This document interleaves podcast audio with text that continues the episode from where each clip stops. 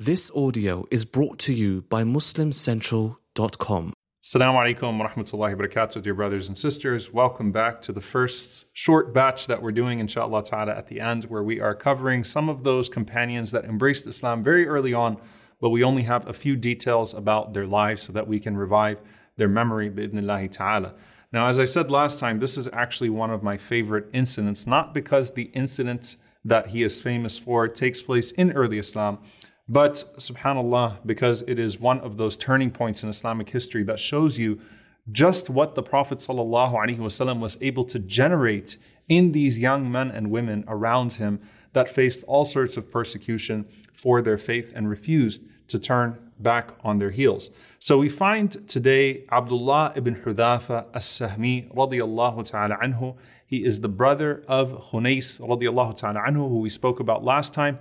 And as we mentioned, Abdullah bin Hudhafa was too young to partake in the battles alongside the Prophet ﷺ. He was brought to embrace Islam by his older brother, then taken on the migration with his older brother Khunais. And so everything that he's, he does is inevitably uh, and undoubtedly uh, part of the credit of Khunais as well. But he didn't get a chance to show that devotion to the Prophet until later on in life as he grew a bit older. And so, with Abdullah bin Hudhafa not having the ability to fight in Badr, despite, again, being someone who had already made the hijrah because he wasn't old enough, or to fight in Uhud, we find that the Prophet ﷺ used him for a very specific incident. And the two types of incidents, or the two incidents that he is most famous for, both involve his stance in the face of a tyrant. And this is what I want to weave together, inshallah ta'ala, in this short episode. That when the Prophet ﷺ says the greatest jihad, the greatest striving in the path of Allah is kalimatu haqq inda sultan and ja'ar, to speak a word of truth in the face of a tyrant. This is the man that spoke a word of truth in the face of the two greatest tyrants of his day, the tyrant of the Persians and the tyrant of the Romans. In the time of the Prophet ﷺ, he was the person who the Prophet ﷺ ordered to take the letter to Kisra of Persia, calling him to Islam. And when the Prophet ﷺ appoints you to take a letter to Kisra, calling him to Islam, and also, you know, this letter is a letter that has major consequences politically for him as well, right? So sending him to the most arrogant tyrant of the day in Kisra is dangerous for Abdullah.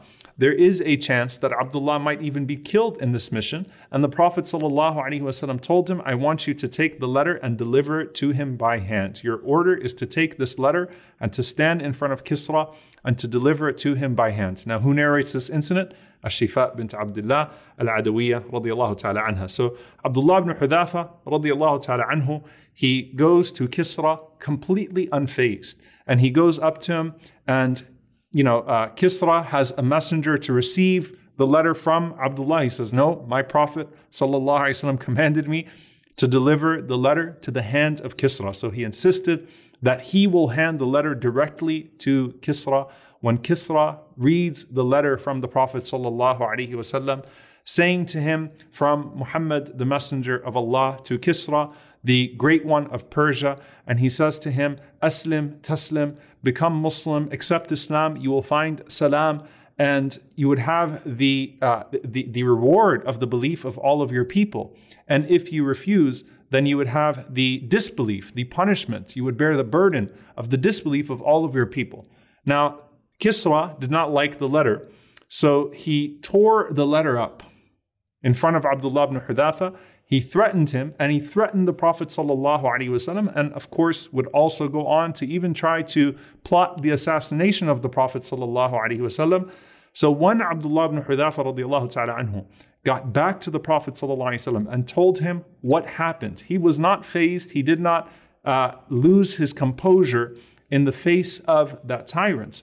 The Prophet ﷺ said, Mazzaq Allahu mulka. May Allah tear up his kingdom the way he tore up that letter. And subhanAllah, from there it was, you know, uh, uh, coup after coup, assassination after assassination, sisters assassinating brothers, children assassinating parents, and the Persian Empire went through complete internal disarray, and that was from the dua of the Prophet wasallam. And this was the stance that we found from Abdullah bin Hudhafa radiallahu ta'ala in the face of Kisra. So I wanted to give that incident as a pretext for the incident he is really famous for, which is actually with the Byzantines, okay, with the Romans. When he was sent out in the battles against the Byzantines, and this was in the time of Umar al-Khattab radiallahu ta'ala Khunais radiallahu anhu's father-in-law, and he arrives at the Byzantines, he was captured. And when this group of Muslims was captured, Herakl, Her- Heraclius says that I want you to bring to me a captive amongst them who is considered a leader amongst them, most noble, and is considered senior to the rest of them. So they said, Abdullah ibn is your man. So they went and they brought Abdullah ibn from his cell, and he stood him in front of him, and he said to him, Listen, Tanassar. He said to him, renounce your religion, become Christian. He says, Usharikuka fi mulki.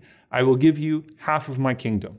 So he's testing his faith first and foremost before he even persecutes him because he sees that there is a mind game to be played here and there is a way to break the Muslims in a different way as hundreds of them are being held captive. So he says, I will let you free and give you half of my empire so long as you renounce Islam, your religion, and embrace our religion of Christianity.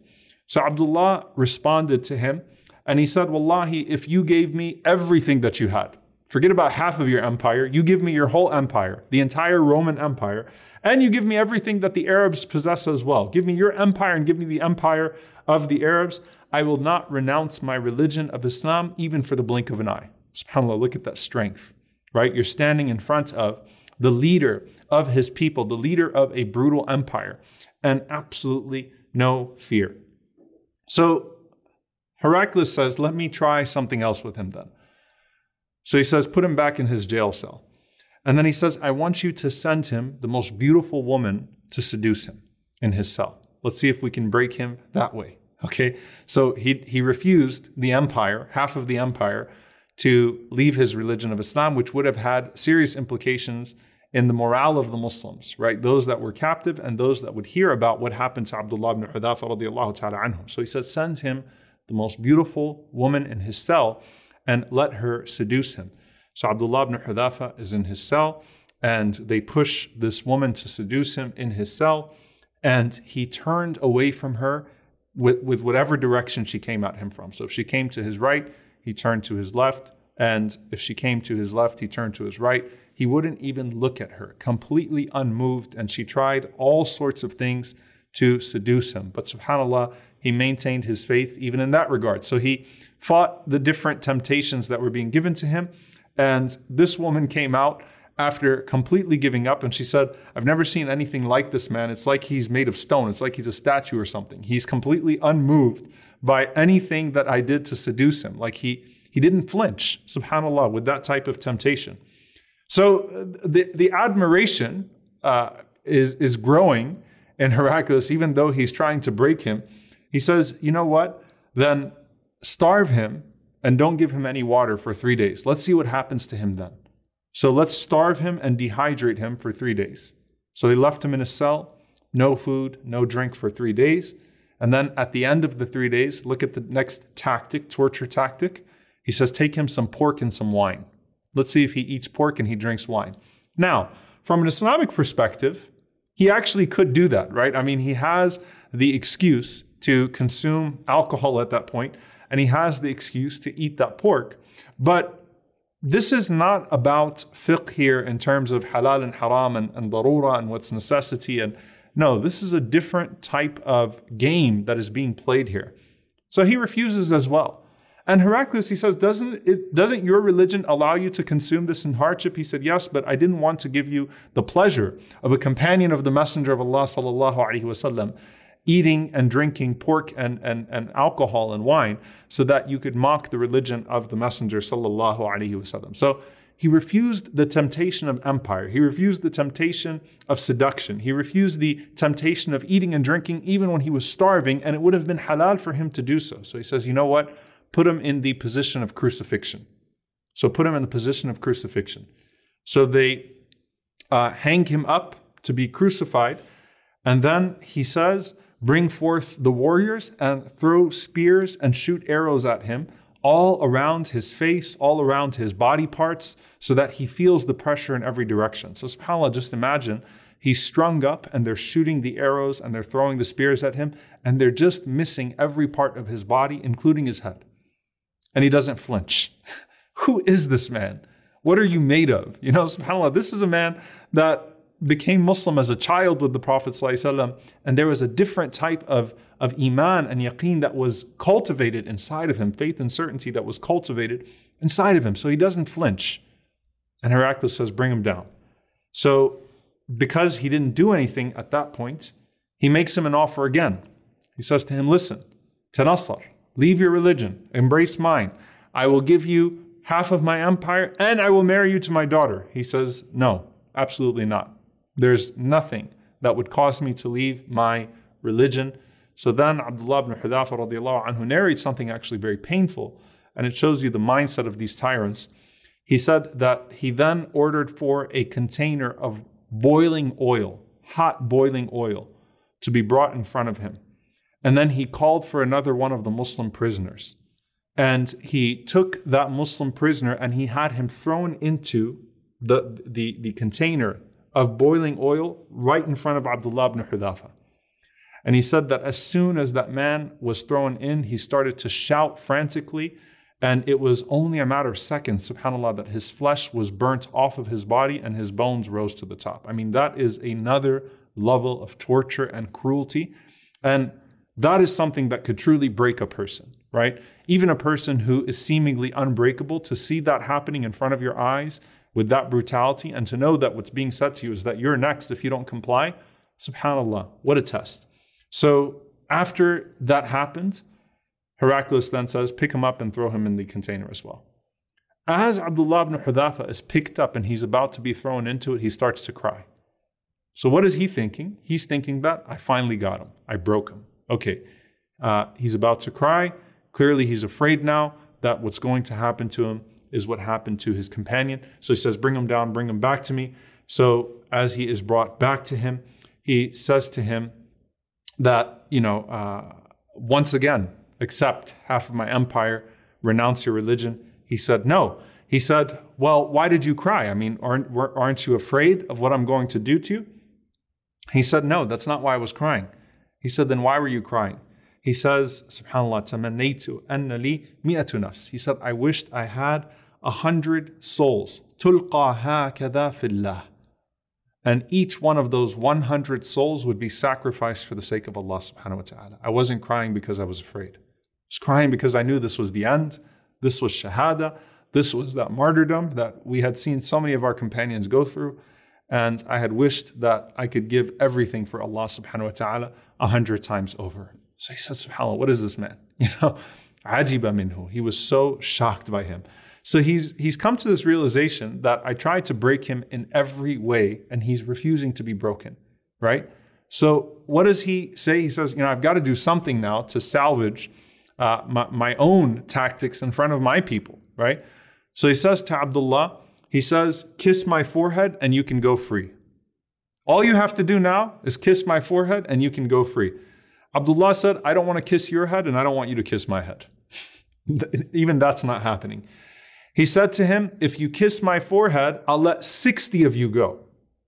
So he's negotiating now how many prisoners will be released in return for him just doing this, kissing his forehead to affirm his superiority after refusing to be broken by his tactics. So he says to him, he said, No, wali jami' al muslimin. He said, If you want me to kiss your head, you don't just free 60 captives, you free all of the Muslims. I'll kiss your forehead if you free all of the Muslims. He said, Fine, the Jami' al Muslimin, all 300 of them can go free if you kiss my head. So Abdullah finally went up to him and he kissed his forehead. And then he took those Sahaba and those Tabi'een back to Medina.